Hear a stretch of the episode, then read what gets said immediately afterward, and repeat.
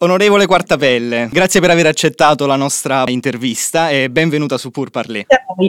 Noi abbiamo domande che molto veloci, molto rapide, che partono in realtà da, da, quello che sta succedendo in questi giorni. Lo scandalo appunto che è venuto fuori dopo il discorso, dopo il concerto del primo maggio, dopo il discorso soprattutto di Fedez e la, pole- la polemica che poi ne è nata. La prima cosa che noi le vorremmo chiedere è cosa pensa di questo scandalo che è nato e soprattutto perché secondo lei è nato, se i diritti civili appunto dovrebbero essere di tutti, universali, inalienabili alla persona. No, allora, io, io diciamo non penso una cosa, che la si stia vedendo come uno scandalo, un po' con qualche ragione, cioè è uno scandalo che l'Italia nel 2021, paese del G7, paese fondatore dell'Unione Europea, non abbia ancora una legge contro l'omofobia. Siamo uno dei pochi paesi in Europa senza questo tipo di legislazione, cioè una legislazione che punisce in modo aggravante chi fa un reato contro qualcuno di violenza perché è omosessuale. Però questo è lo scandalo. Tutto il resto Fedez, la televisione, la campagna, fa parte di una spinta necessaria per cambiare le cose.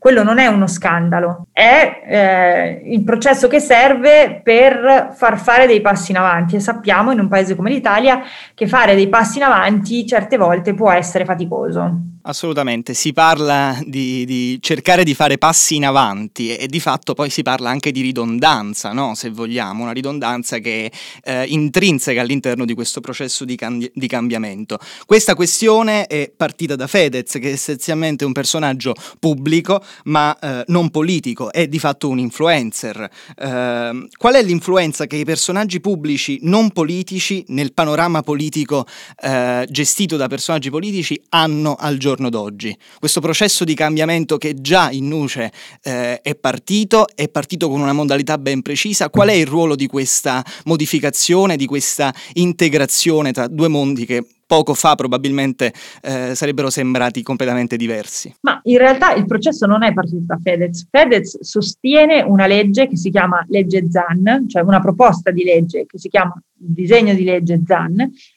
da Alessandro Zan, che è un bravo, serio, eh, puntuto eh, e battagliero eh, parlamentare del Partito Democratico. Fedez è un alleato insieme a tanti e a tante altre. Penso ad esempio, insomma, l'8 di maggio si terrà a Milano una grande manifestazione a sostegno del disegno di legge Zan. Su quel palco di Milano saliranno tantissime personalità.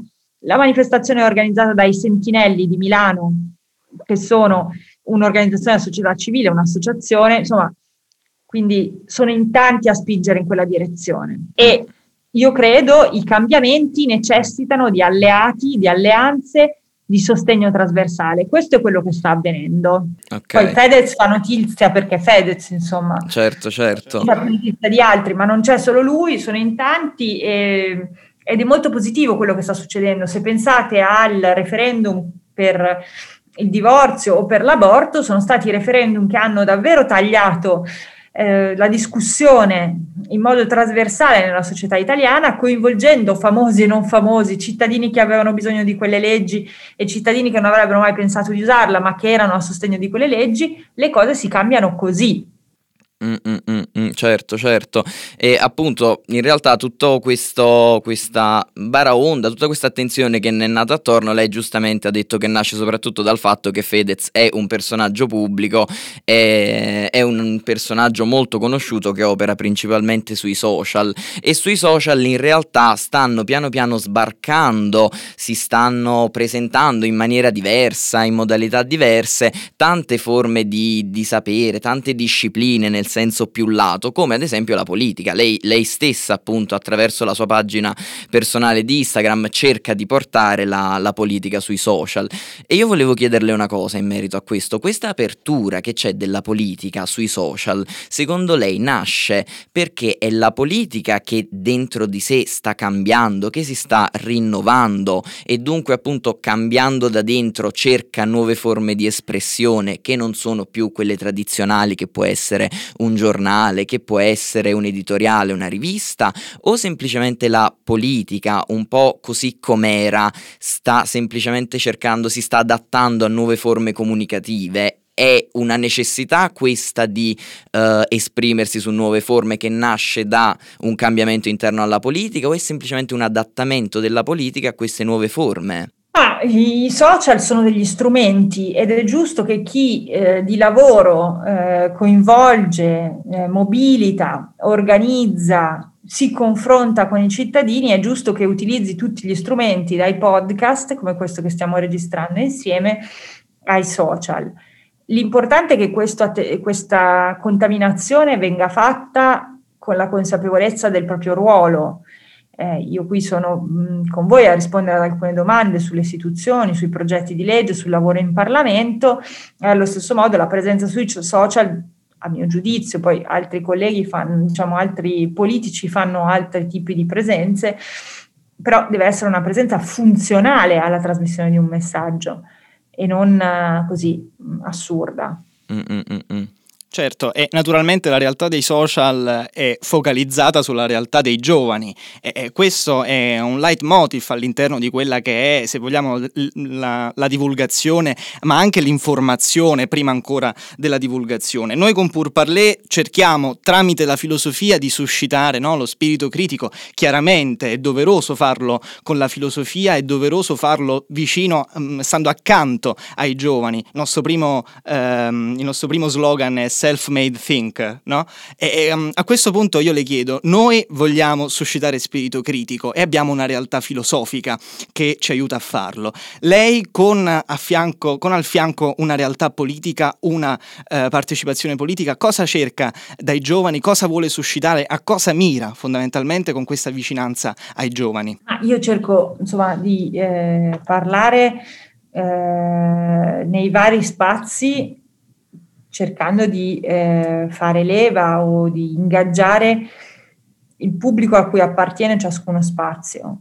I social magari hanno, soprattutto Instagram, hanno un pubblico più giovane, Facebook ha un pubblico più eh, il pubblico interessato alla politica più interessato a discutere e a leggere opinioni, in ogni luogo, in ogni spazio eh, serve un linguaggio diverso. Poi certo i cambiamenti che noi vogliamo fare eh, nel, nel nostro paese sono dei cambiamenti che secondo me devono riguardare in primo luogo i giovani, che magari hanno più voglia cioè si rendono conto delle tante ingiustizie, spesso sulla loro pelle, che animano l'Italia e magari hanno più voglia di altri di mettersi in gioco per cambiare le cose perché hanno anche di meno da perdere.